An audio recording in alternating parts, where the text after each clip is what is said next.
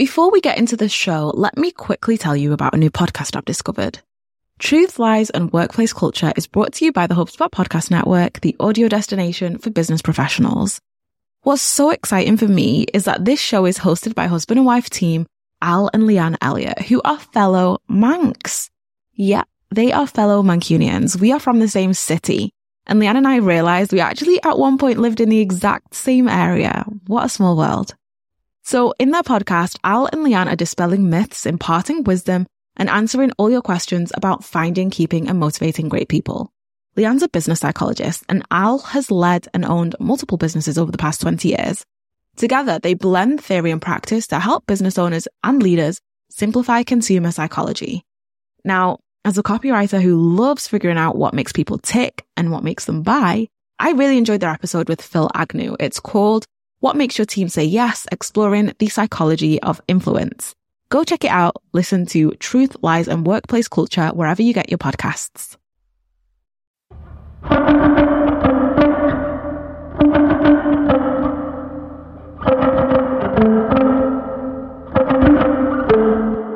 Hey, and welcome to Mistakes That Made Me, the podcast that asks extraordinary business owners to share their biggest business mistake so you know what not to do on your road to success.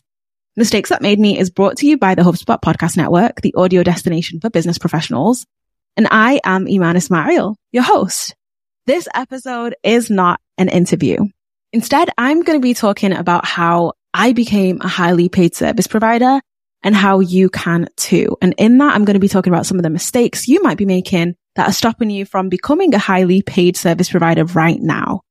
I want you to know that the doors to my twelve-week coaching program for service providers, Like a Boss, is now open. Like a Boss takes you from order taker freelancer to boss business owner. Like I said, the doors are open right now and they close in seven days on the fifth of March.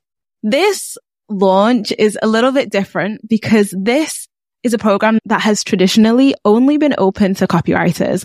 But now I'm relaunching, re-recording all the training, redoing all the training and updating it all so that it's, so that it applies to all service providers. Because as I was looking at this program, at the people that I've helped through this program, because I've been running it for three years now, I realized that it's not just for copywriters. It's for all service providers. So I'm inviting you to join. And this episode gives you a little taste of what we're focused on inside Like a Boss, the kind of things you'll learn, the kind of things I share.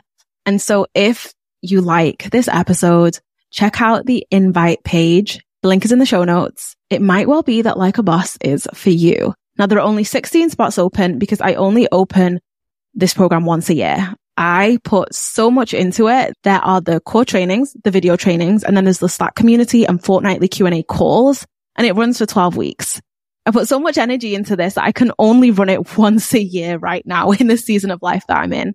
So, like I said, only sixteen spots. I'm running this live version just once this year. The next time it'll be available is in twenty twenty-five. Doors close in seven days on the fifth of March. And I really hope to see you inside. Go check out the invite page. Link is in the show notes. You can see testimonials from past members. Check out their results. And find out what I'm teaching you in the core training. Like I said, this is not the first time I'm running it. I've been running this for three years now. Um, and it's been a really successful program. And I'm so excited to open it up to all service providers. Okay, let's get into today's show. How I became a highly paid service provider and how you can too. First of all, let me remind you about what I actually do. I'm an email strategist and copywriter, which means I help business owners make money through email, basically.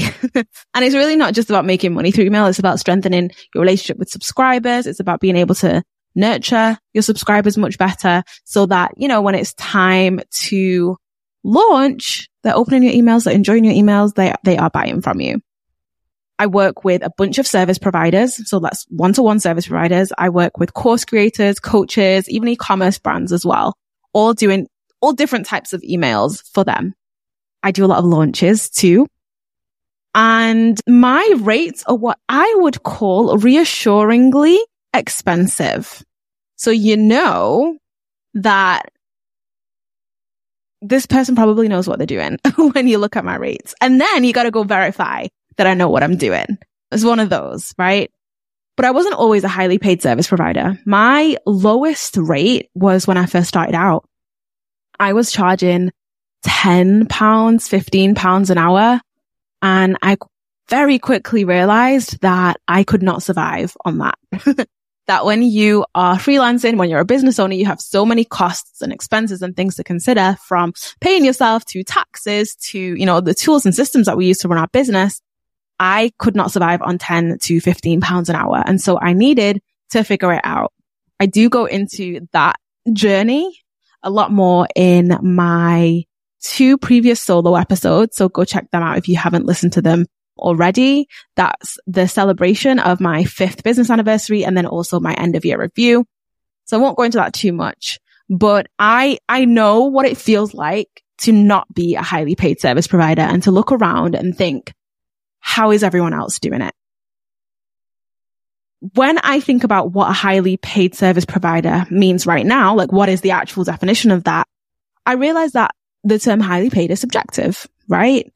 So for me, a highly paid service provider is not charging hourly anymore and not having hourly based prices, which usually don't work out in the favor of the service provider because you get punished for being good.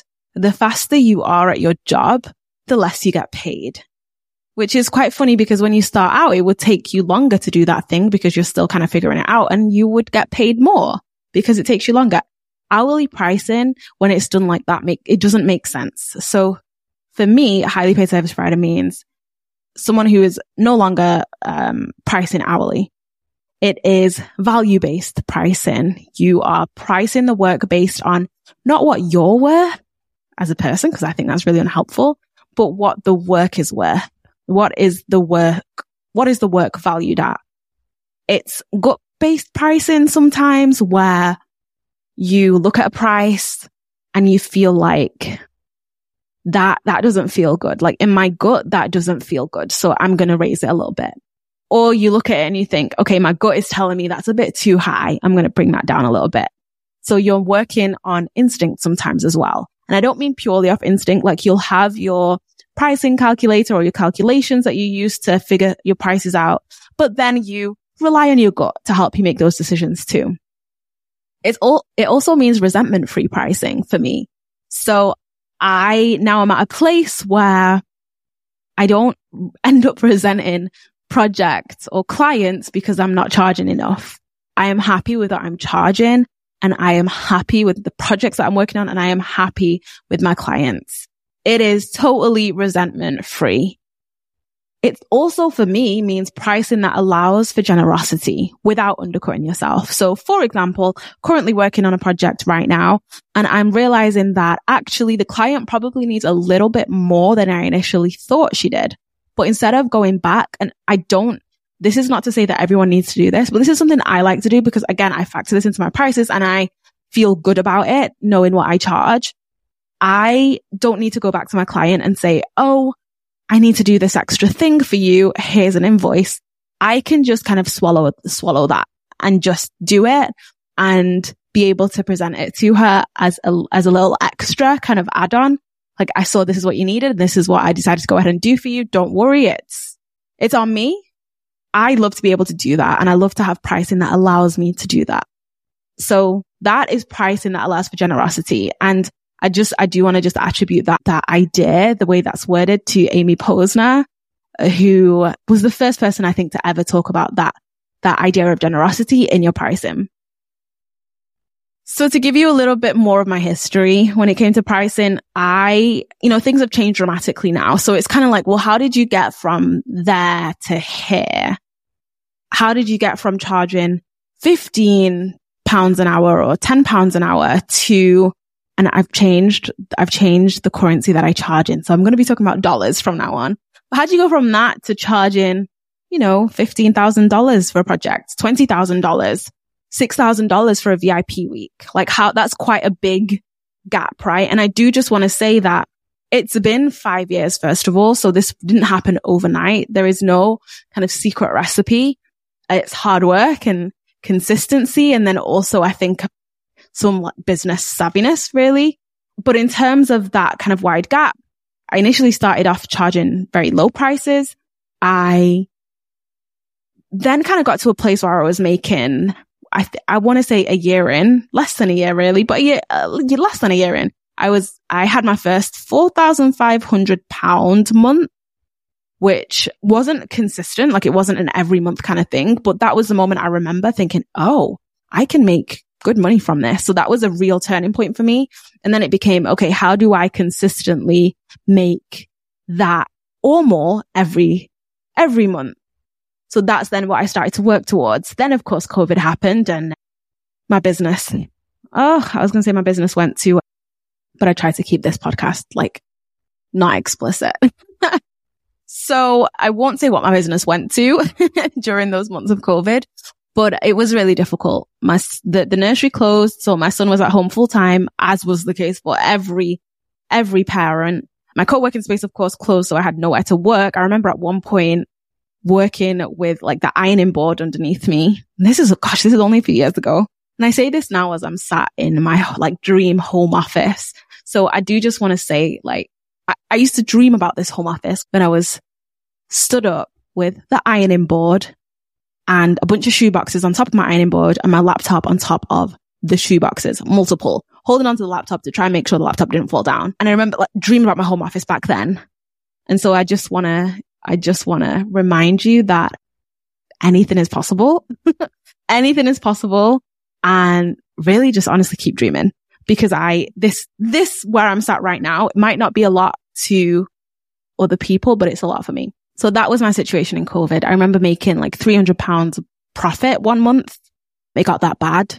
And then there were some months where I really just made nothing. I think there was one month where I, I really just wasn't even working. I just spent the, spent our lockdown days, because we were allowed one walk a day in the woods with my son, and just tried to make the most of spending time with him. And funnily enough, those were some of our fondest memories. Fast forward a little bit to kind of August, September twenty twenty, I started having ten K months, working with dream clients. I mean, this is a whole other story in itself as to how this happened, but things really turned around. And then I kind of was, I, th- I remember worrying at the time that this was just a fluke, but then kind of month after month after month, I kind of realized that, okay, no, I think I get this now. I think I get it. And so within the next couple of years, I'd had another baby, started having my first six figure years. And now fast forward to twenty twenty-three, I ended twenty twenty-three on just under one hundred sixty K in revenue. That was with nine clients. And if I remember correctly from my end of year review, it was eighty percent of that was made up of one-to-one client work, and the rest of the twenty percent was made up of digital products, courses, that kind of thing. And so there's a big gap between where I was and where I am now. And I've been able to really just reverse engineer kind of what happened. And I want to share that with you today. I want to share some of the main things that helped me become a highly paid service provider, so that if you're not where you want to be, or you want to be charging even more, then hopefully this will help you. I do want to just say that nothing I'm about to say is magical. And all of it is simple. All of it is strategic. And, you know, some of it is going to seem a bit scary as well. I'm going to be talking about a lot of the mistakes that I see service providers making that's probably stopping you from becoming highly paid.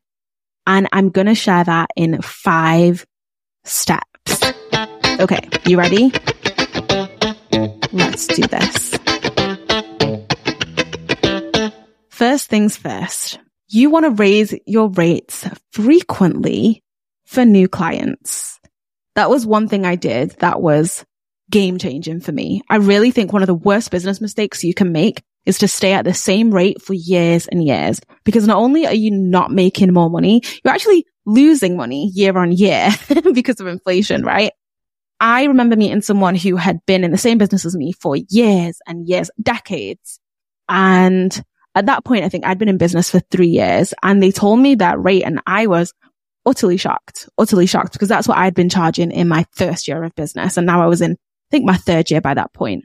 And they shared with me that they hadn't increased their rate for about, I, I, I want to say it was something insane, like ten years. So this person was actually a coach. And I would like, I, that was really shocking for me because again, only three years in business at this point, and I already know that I can't take advice from you because that is a terminal mistake for a business owner. I get that there's this idea of needing to pay your dues. You feel like you need to be at a certain point that feels low to you. Maybe you feel like you need to be there because, I don't know, you're paying your dues. Like, I have to charge.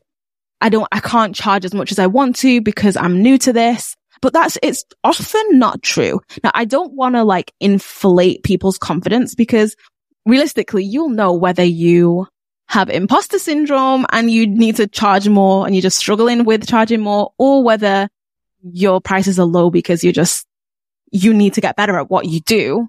You'll know the difference. So I don't want to like inflate people's confidence where it doesn't, or it shouldn't be inflated. However, I do want to say you don't need to punish yourself with low rates. A lot of the time you really underestimate the experience that we have come from, the experience that we have, the background that we have. It's almost like we remove that background entirely when we become a business owner, as if none of it matters, as if from day one as a business owner, we think that we've done nothing else that matters, that contributes to our experience as a business owner.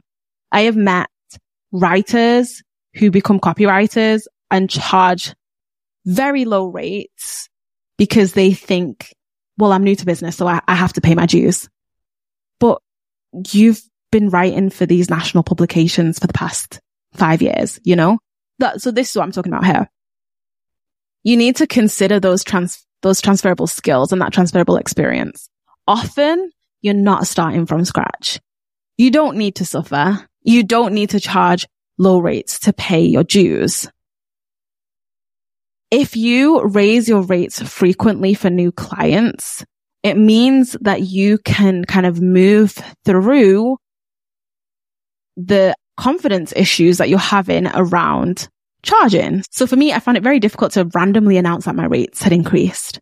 So what I did instead was I would raise my rates very slowly after every single project. I didn't want to make like big dramatic changes. So instead, what I would do is I would raise my rate after every single project just by a little bit. I did it that way because of my low self-confidence. I wasn't sure people would pay me what I wanted them to pay me. And so I, I did it little by little. In five months, I went from charging for a V I P week, nine ninety-seven to one thousand five hundred to one thousand nine hundred ninety-seven to two thousand five hundred to three thousand to three thousand two hundred fifty.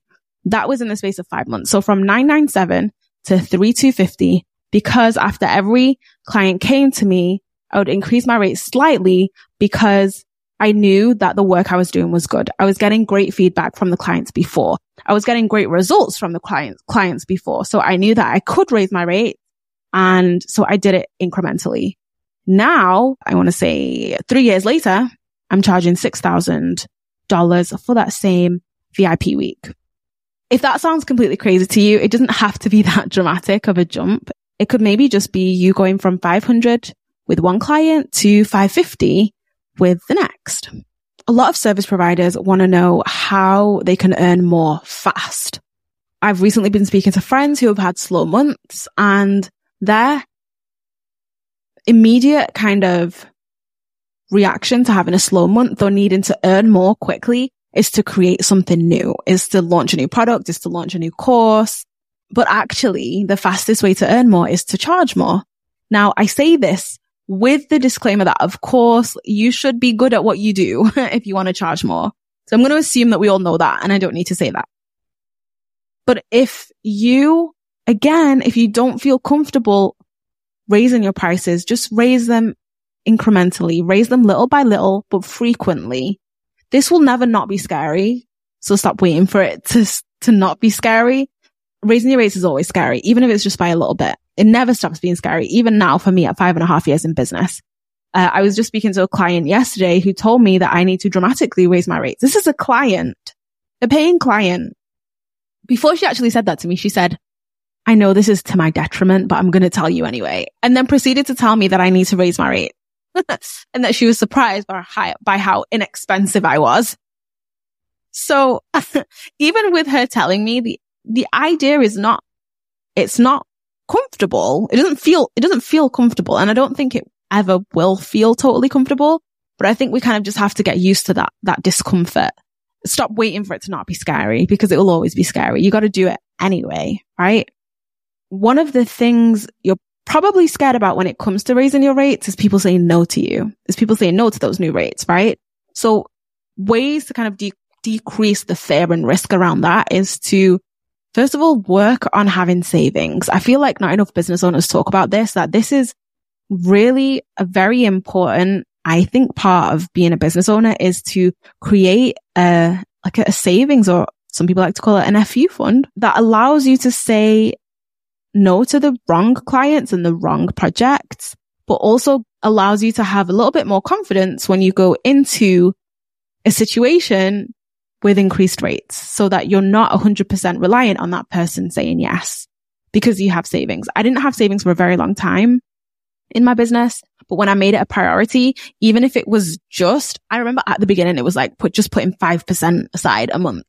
And then, you know, you slowly work on increasing that. But if you can put anything aside month on month, it's, it'll be really helpful for you to just have a little bit more confidence when you're going into these situations with increased rates. I do also want to say something else that I think not a lot of people talk about, is that sometimes when you're in this transition of going from maybe not charging so much to increasing your rates, sometimes it means that you have to take on less than ideal projects and less than ideal clients to pay the bills, because I feel like ideal projects and ideal clients are for a time when things are going really well in business.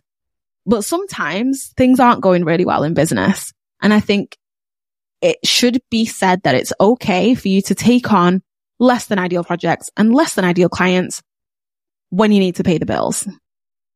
That's nothing to be ashamed of. It's nothing to kind of run away from. We've all done it. We all do it. As long as you feel like you can, you know, you can help the client. Maybe they're not, you know, maybe it's not the ideal project that you want, but it will, it'll pay the bills. Everyone secretly does this. Every, every business owner does it. There's a time in our business when we all do it. And I think that tr- any time you're making a transition in your business, this, this comes about.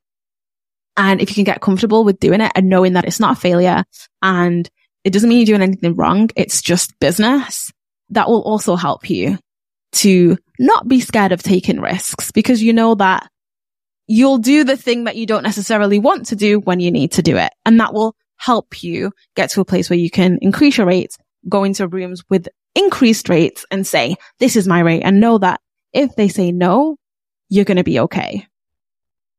So that first one was about raising your rates frequently. And I will say that I usually, I specifically only do that for new clients. I don't raise my rates frequently for existing clients, because can you imagine? That's, that's awful. I do raise my rates frequently for new clients. So I work with one client and then, and then, you know, we have that, we have a set price. And then another client may come in, a new client may come in asking for a similar thing. And then I'll increase my price for them, knowing that, okay, this is now my new rate and I can keep it at that rate for a little while if I want. Or when the next new client comes in, I might increase it slightly again for them. But for those individual clients, I'm never frequently increasing the rate for them, because that, that would be truly awful. So just to clarify that. Stick around. Don't go anywhere. We'll get right back to this episode after this quick break. Sales super teams aren't built overnight.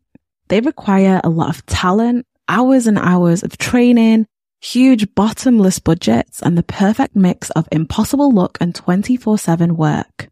Or maybe you just need a better sales platform. I get it, and HubSpot gets it too. That's why they've created Sales Hub. It's an all-in-one platform filled with all the tools and insights to deliver the personalized comms you're looking for. Smarter prospecting, yeah. Faster revenue, check. Scales with you, double check. Plus, with tons of A I-powered features, your team can spend less of the day on boring, time-sucking tasks and focus on growing the relationships that matter most. We know your old platform just isn't cutting it. It's cumbersome, it's expensive, it's causing a rift between marketing and sales. So if you're ready for your sales team to reach all-star selling status, check out HubSpot's Sales Hub. Visit HubSpot.com slash sales to stop dreaming and start selling with Sales Hub. Number two, next up, I want you to hang out in the right rooms. Okay, this one's going to be controversial because someone is going to say that I am teaching pay to play. I am not teaching this idea of paying to play. Like, that's not what I'm doing here. But I will say that when I started getting more intentional about the rooms I was hanging out in, and this includes virtual rooms as well, when I stopped spending time in the wrong rooms, things really started to change for me. So I, and I know this works for some people, but it did not work for me. I stopped hanging around in free Facebook groups. I stopped hanging around with free, uh, free local networking groups. And let me just clarify, because that's not entirely true. I kept going to the free networking groups, but I changed my expectation of what was coming from it, what was going to come from it, right? So instead of going to these free local networking groups and thinking, okay, I am going to find my next new client here, I instead went to it thinking, because that, that, that never happened. I instead would go to this event and think, you know what? I'm going to have a really great time here. I'm going to make some new business friends. I'm going to get to know my local um community, my, my local business community. I am going to give myself this, this morning off every week so that I can just meet new people. Like, and, and so just changing the expectation from I'm going to, I'm going to go to this event and, and, and sign new clients for my, you know, not low rates, with my not low rates, things started to really change for me. I started to be very intentional about where I went and why I went. Instead of hanging out in free Facebook groups and expecting to find a new big client in there, instead of going to free net- local networking groups and expecting to find my next big client there, which by the way is totally possible, but is definitely, in my experience, the exception, not the rule. I instead started being very intentional about joining paid communities. And again, I didn't join all the paid communities. I just, I was very intentional about which ones I joined, had a look at my budget and decided I have the budget to join this paid community where my ideal clients are. Because, because the reality is if, is if my ideal clients are paying to be in this room, they have a bit of disposable income, as in business income. They may well then have the money to hire someone like me. Whereas the reality was the people at the free local networking group didn't have the budget to hire me. And I, I, this is, I, this has made people annoyed in the past, and I've said it before, but you have to understand that my rates are not cheap. And so my rates are really not for everyone. It's really not. My rates are for people who are, who are making mid, I want to say like low to mid six figures, seven figures upwards. And so just being realistic, my experience taught me that this is not where those people ordinarily are hanging out. So where are they hanging out? That was what I needed to find out. I started speaking in paid communities instead of speaking in free communities, instead of holding workshops in in loads of free communities like I did for a very long time. I started holding workshops, webinars, that kind of thing in paid masterminds, in paid memberships where people were paying to be in there, because those people who were paying to be in that membership or mastermind usually had, their business usually had more money to then hire me. Can you find great clients in these kind of free spaces? Absolutely. Again, I do want to say that, but it's, it's, it's the exception. It's really not the rule, especially when your rates are at, oh, where mine are. Now, I think this exercise of being really intentional about the rooms that you're hanging out in, that you, the rooms that you're spending time in. For me, I found that spending time in free communities, free groups, free networking groups, that kind of thing was really helpful for brand awareness. Again, creating new relationships and, and friendships, but not necessarily for quality lead generation. I want you to think about where your high paying clients are Where could they be? Are the people you're targeting ready to work with you right now? If you were to increase your rates, are these people ready to work with you and to hire you at these rates? If they are, then fantastic. If not, then you know that you need to kind of start thinking, well, where are my potential high paying clients? Where are they? Where can I meet them? Even if it's virtually. Do they understand your value and what you do? I know that a lot of the people I used to speak to initially didn't understand my value. They didn't understand what I did. And I don't mean my value as a person. I mean literally in the value of the work that I did. I was speaking initially when I first started to small business owners who had no idea what a copywriter was. Why was I hanging, hanging around in groups thinking I was going to get clients from these groups when these same people are the people that I'm having to tell what a copywriter even does? Like, they have no idea. And that's not their fault. It's not their fault. It's my fault. Like, what, what was I doing? I'm telling them what a copywriter is and in the same sentence expecting them, like inviting them to hire me. Why on earth would they hire me when they don't even understand what I do? Are they at the right stage of awareness in the buying journey? Do they have the budget to work with you? I can tell you, I used to work with a lot of charities, and charities absolutely do have budget. They've, they have budget. They have the budget. But I really got tired of all the budget talk. I got tired of the trying to like bring me down, bring the price down. Oh, we're a charity. Give me, give us a discount because you're a charity. Like, I used to work in a charity, so I know that the budget is there most of the time. And then I decided, okay, I'm going to move, I'm going to work with small business owners because I got tired of like the charity conversations. But then I realized, well, the super small business owners that I was working with, they don't have the budget to hire me. They're, they're so early on in their kind of business journey that they are not even, like, they wish they could hire a copywriter, but they're not at the stage where they can. And then, even then, when I started working with clients whose businesses were were making one hundred K a year, I realized that even those businesses don't have the budget to work with me a lot of the time, because when you're making one hundred K-ish, you're really still like figuring out like the profit expenses thing. Like, you, a lot of the time, there's no, there's not, a, there's still not a lot of like disposable income there. Like, you're paying yourself, you're paying the expenses for the business, and then often there's not a lot left for hiring. And so this, it really made me rethink, who is my ideal client? Where can I find them? So in terms of where my top clients have come from, definitely word of mouth referrals. And I always ask for referrals. Uh, my clients will give me referrals, but I also ask for them too.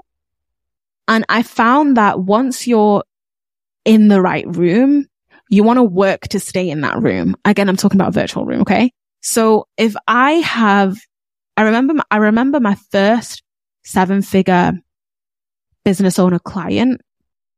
And then what happens is, when you do a good job for them, well, then they will either refer you to their friends who are usually also seven figure plus business owners, or you ask for a referral and hopefully they will, you know, share you with their community who are, who are people at a similar stage of business as they are. And so again, I found that once you find your way into the right room and you work to stay in that room, you really can stay in that room. You really can make the most of it. So it's really about, I find, finding that first really well-paying client, the first client who is happy to pay your higher rates. I feel like is the hardest. I feel like once you get over that hurdle, you can definitely stay within that community of people who want to keep paying your, your higher rates.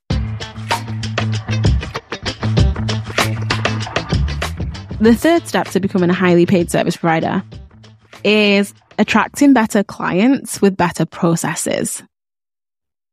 Now, I love this one because I am addicted to processes and systems. The reason is because processes create a certain perception and expectation around pricing.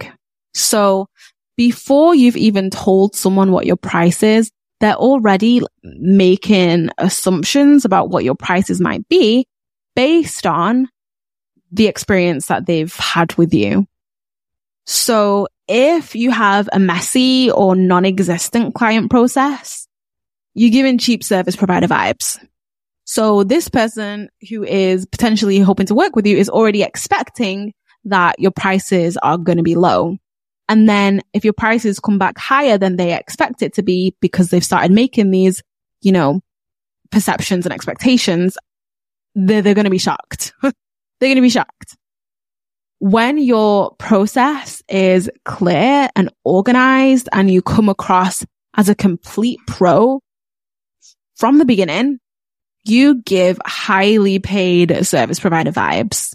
The person you're talking to knows that you're not going to be cheap, and they start mentally preparing themselves for a higher price than maybe what maybe other people have been quoting them. There's so many different parts to what better processes actually means. But here's here's one example. So I I mean, I feel like I just keep telling you about people that I have let go, but I was working with a video editor that I really enjoyed working with. His videos were great. He was really great at taking feedback.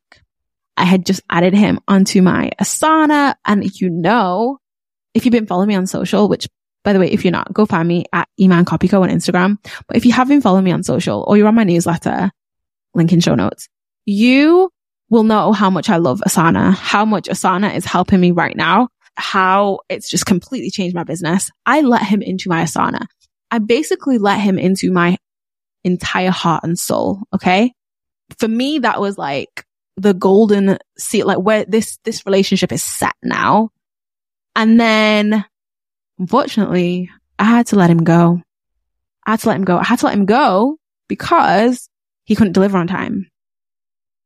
And his processes from the very beginning told me that, you know, I knew, I knew the processes needed work. I knew that, but I just, I, I'd hoped that we could figure it out together. And in the end, I had to let him go because he just couldn't deliver on time. He just kind of ghosted me and then delivered like two days after he said he was going to, which is a real shame, but processes matter to me. And so I actually ended up hiring someone who charges thirty percent more than him.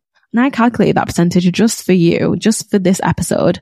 I ended up hiring someone who charges thirty percent more than him just for the added peace of mind of hiring someone who had better processes and could deliver on time. Clients will pay more for better systems, better processes, better customer service. They will. I've seen this. It is the situation. And I want you to know the client process doesn't start with the start of the project. The, your, the client's, the client process starts at the first point of engagement or contact. So think about where that is for you. Is that your website? Is it your Instagram? Is it your LinkedIn? Where is the first point of engagement for that client when it comes to you? This first point of engagement sets the scene. Again, it sets those expectations around how much really it's going to cost to work with you. It's the difference between walking into a shabby takeaway where you wait for your food by the till or the, or the cash register, and a high-end restaurant where the waiter walks you to your seat. Like, you know that you're not going to be paying very much in the shabby takeaway where you just walk up to the till and you just kind of stand by the till and wait for your food. Till being cash register for lovely Americans. When you walk into a restaurant and you, it says, wait to be seated. Like, please wait to be seated. And you're like, oh God, okay, this is fancy. This is fancy. I'm going to. I'm going to stand here and I'm going to wait to be seated. Okay. And then a waiter comes and he comes, you know, with or, or her, they come in their vest and they walk you to the seat and then they hand out the menus. You're immediately like, oh God, well, I don't know about you, but I'm immediately like, let me just check out these prices because I don't know. I don't know how much this is going to cost. I'm mentally preparing myself. Like, this is a fancy place. What are the prices? They're going to be a bit higher than I was maybe kind of hoping for. That's the difference really between that first point of engagement Uh, um, when the person has no process, really has no process. And, the, and on the other side of that, the person very much does have a process. And this client process that I'm talking about is made up of five parts, and you have, you have to nail every part if you want to be a highly paid service provider. The first part is the qualification slash inquiry stage. The, again, that first point of engagement when they first inquire to work with you. The next part is the onboarding. The next part is the delivery. The next part is the offboarding. And the final part is re-engagement. A lot of service providers think that the client process ends at offboarding, when you kind of, you've delivered the project and then you say like, here's everything, here's, here's everything you need. And then, and then that's it. Well, no, the final stage is actually re-engagement. I want to just read out part of a testimonial that a client wrote for me.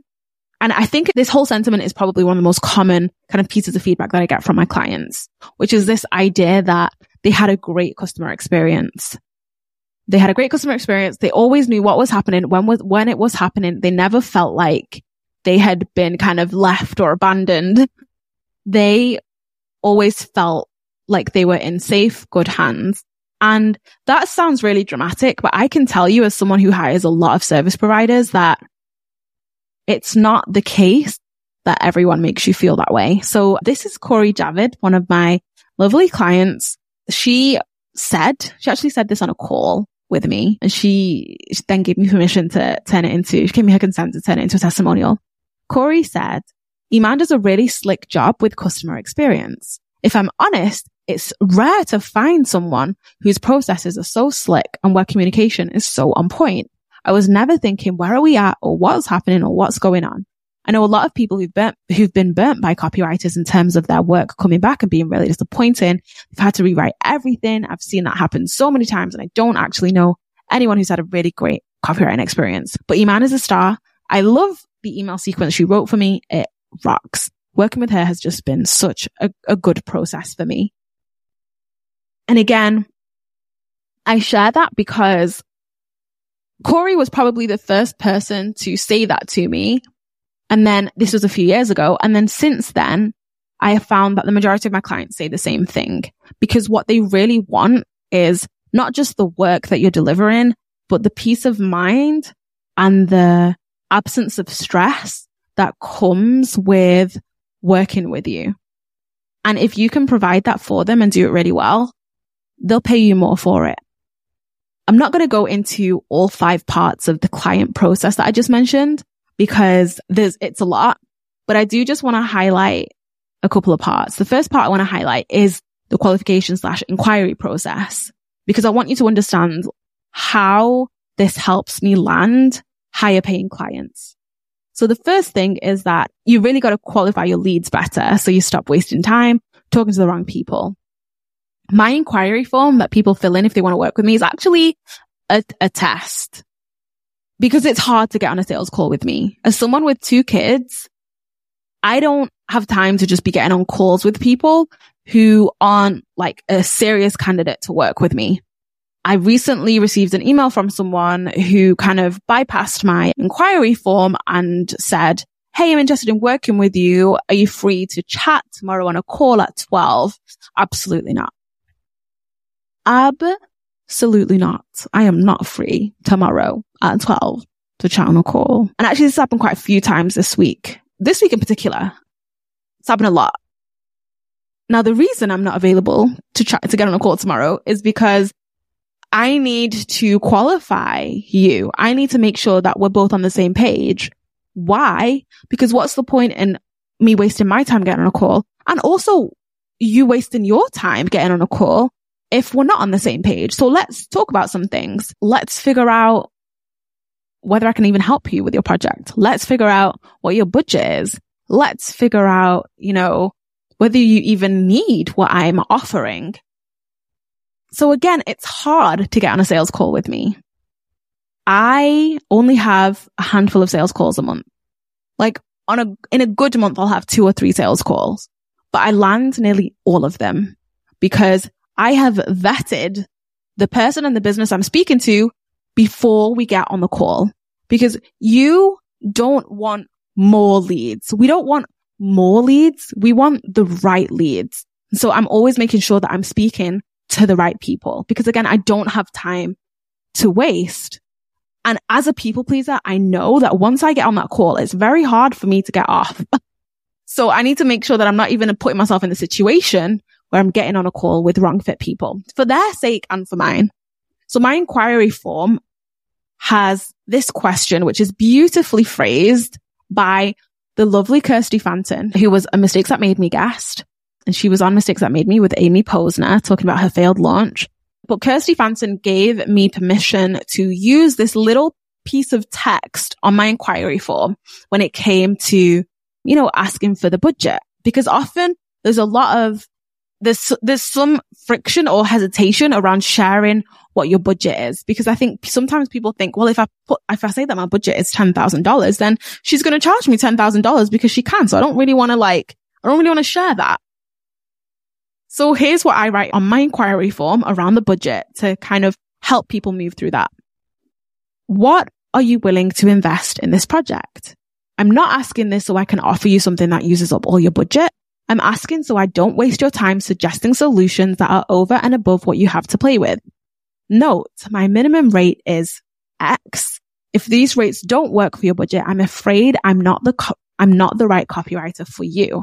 And then they can choose their budget. And again, I just want to attribute that to Kirsty Fenton. I also now have a new question, which asks them, what is the size of your business? Like the, the turnover for the last financial year. I know immediately that if they say below a certain number, then I'm probably not the right copywriter for them. Why? Because it actually doesn't make sense for them to hire me at what my rates are. It, you know, sometimes it just doesn't make sense for them. And I think so much of this is just, again, making sure you're working with the right people, that you're talking to the right people. This question allows me to immediately understand if this person is at the right stage of business to hire someone like me, one where my rates are at.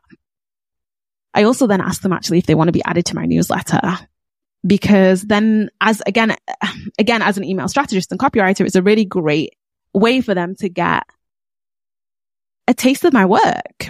Like, if you want to hire me to do your emails, there's no better way to see how I work than to sign up for my emails. So that's another question I had there. And remember, I'm always, um, I mean, I provide a lot of value to my subscribers on my email list as well, but I'm also not afraid to pitch my services as well. So I get clients and leads and queries through my newsletter, for, through my email list as well. And then remember, I said the second part of the client process was onboarding. The third part is delivery. The fourth part was offboarding. And the fifth part is re-engagement. I do just also want to highlight the third part, which is delivery, because delivery is really important as well. And I think that's something that we, we really, we don't realize how important this delivery section is, like this delivery part is, until we've hired someone and had something delivered to us. When you are delivering your project to your client, it's a moment, a moment with a capital M. It is a moment, and you have to make it a moment. You have to create this moment.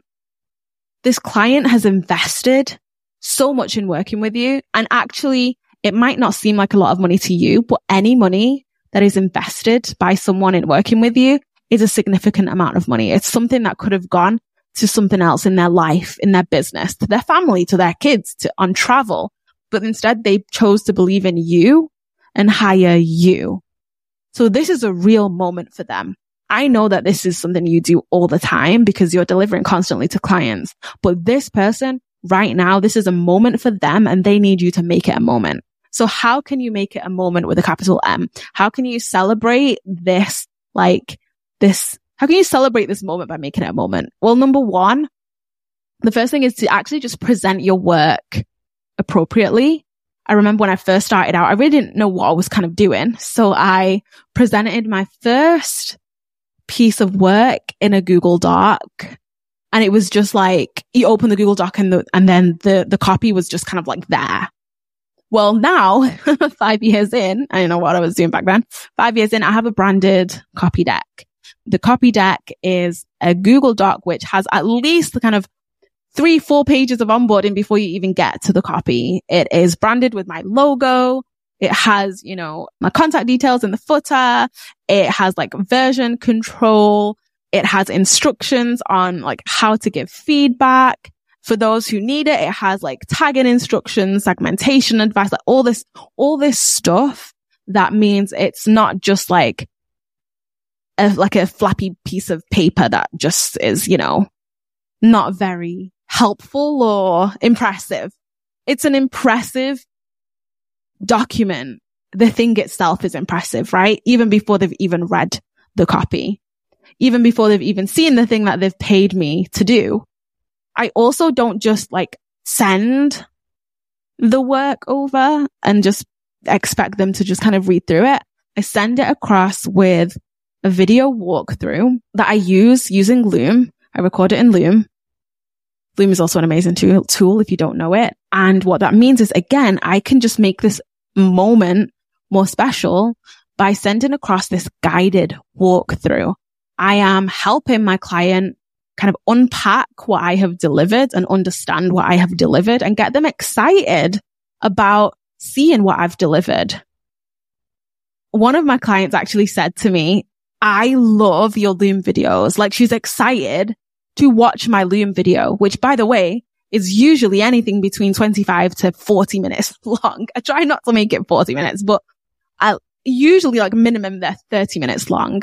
And these are videos that my clients love and that get them excited, because again, this is about making them excited and making them realize that their investment was worth it. Their investment was worth it and they deserve that excitement. So moving on to the next part, step four, stop attracting unqualified leads.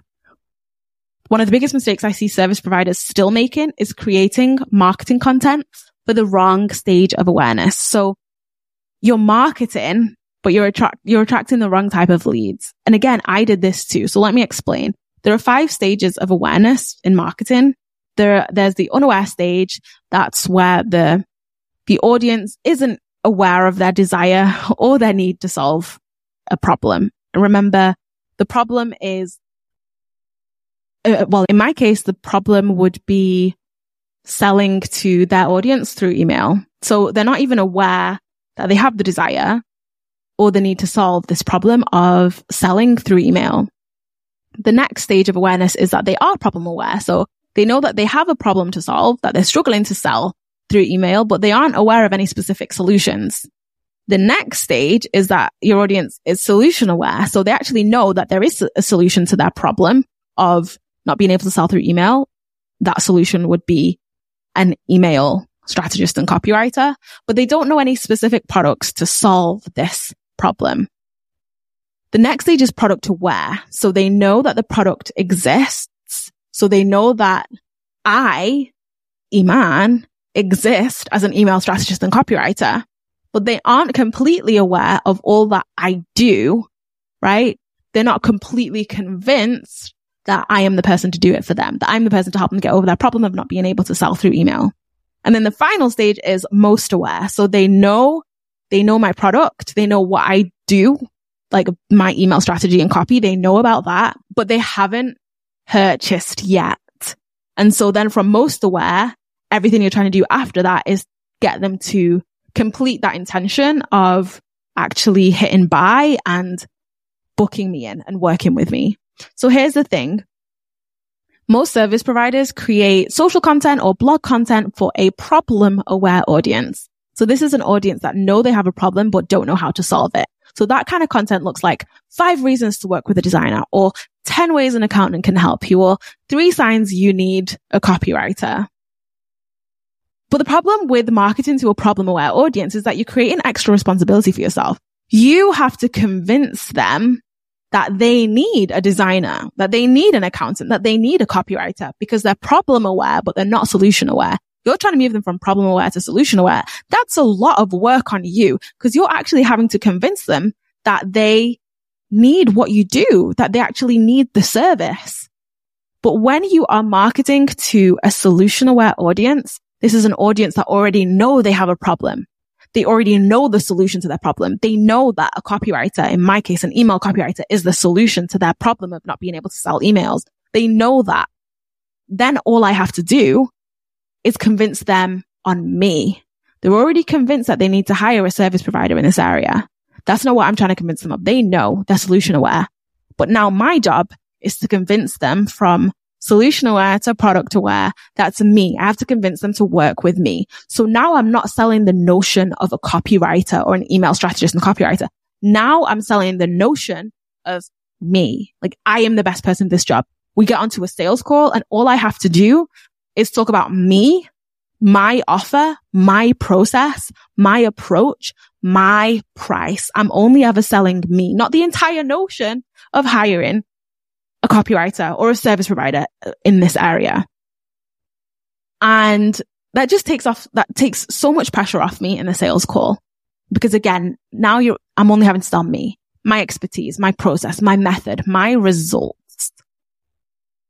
So stop focusing on marketing to people who are, who are at the wrong stage of awareness, and focus on marketing to people who already know and understand what you do as a service provider, who see the value in it, who understand the value, who know that they need it, and are now just picking between the different people, the different service providers who do the same thing. Then now, now they just need to pick like who they're working with. And all you need to do is sell yourself, your process, your expertise, your results, right? I also want to say another big mistake that I see service providers making when it comes to marketing themselves is they spend a lot of time creating content that's actually for their peers instead of for their target audience. So they'll be talking to their peers in their social media instead of talking to their target audience. That's something else to consider. And then finally, the fifth step to becoming a highly paid service provider is to get known for one thing. I know there is debate around this, but I have found that while niching is not the only way to be successful in business, it is the fastest way to be successful in business. If you can get known for one thing and you can make it really easy for people to remember you and refer you, you can charge more. You end up producing your deliverables faster because you're doing the same kind of work over and over again, and you're getting better at it and faster at it. The faster you're able to produce your work, the more you get paid, right? And the more people, the more clients you can book in because you're working faster. If you, you, you really become great at one thing. So for me, it's choosing a specialism or a niche.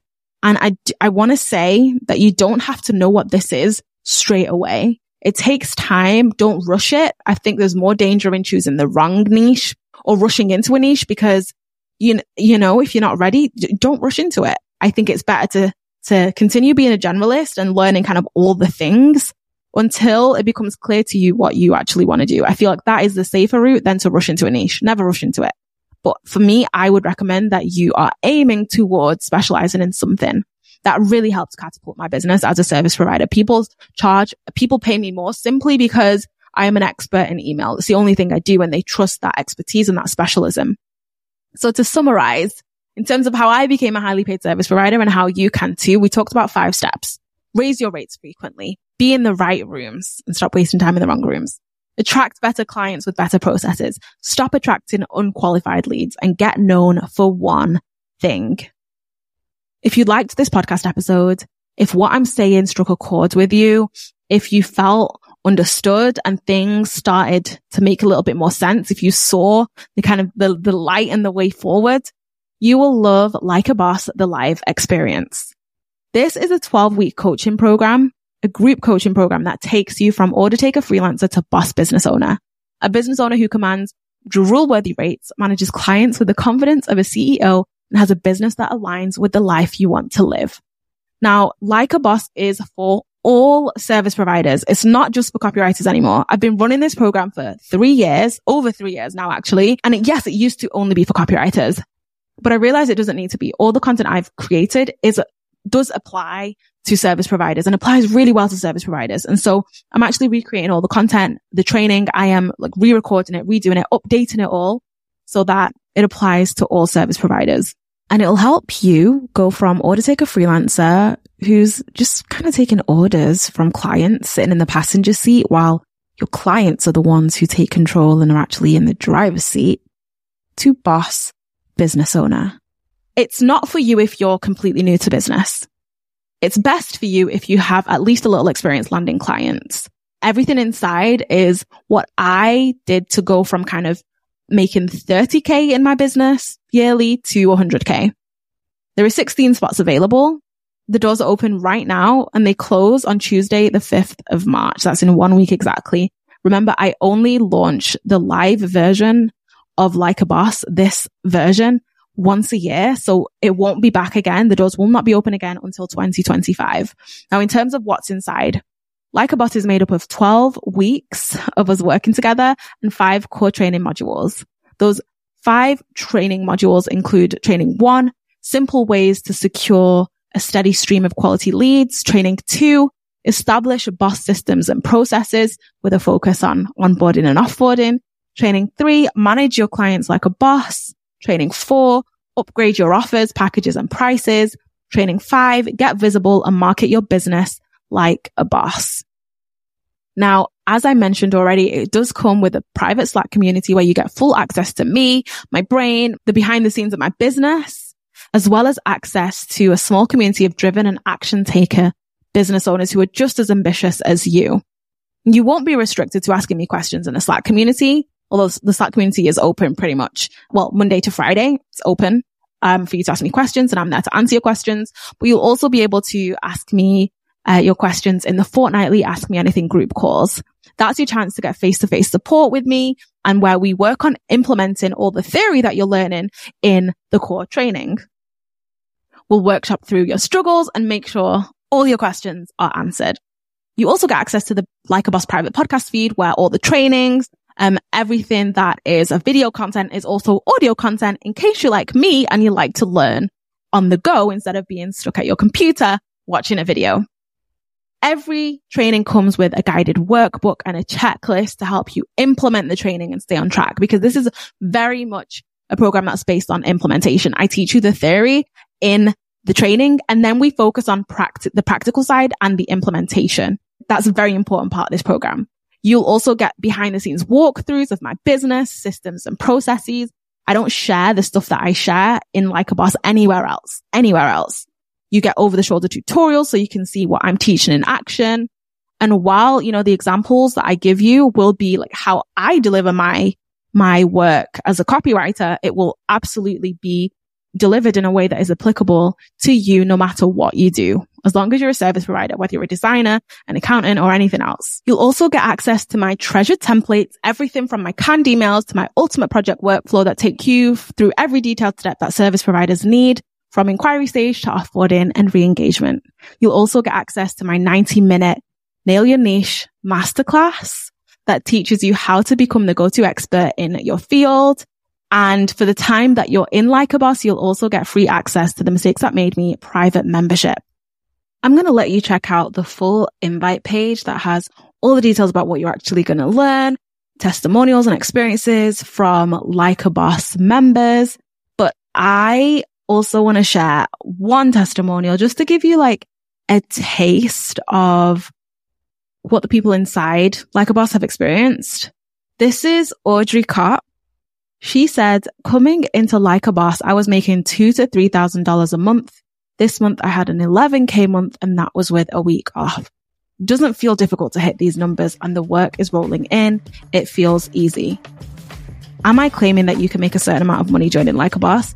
Absolutely not. I make no claims about guaranteeing that you're going to make a certain amount of money, but I am teaching you inside Like a Boss how to really elevate your service business so that you can start charging more, and so that your clients and your leads are excited and confident about paying you more. Okay, I am super excited to be presenting Like a Boss to all service providers. And so I'm going to leave you with that. I'm going to let you check out the invite page, and I hope to see you inside. Doors close in seven days. If you have any questions, there's a little pop-up on the on the invite page that invites you to ask me a question, or you can find me over on Instagram and hit me up in my D Ms at Eman Copy Co. Thank you so much for listening to this Mistakes That Made Me episode. I hope you enjoyed hearing about how I became a highly paid service provider and how you can too.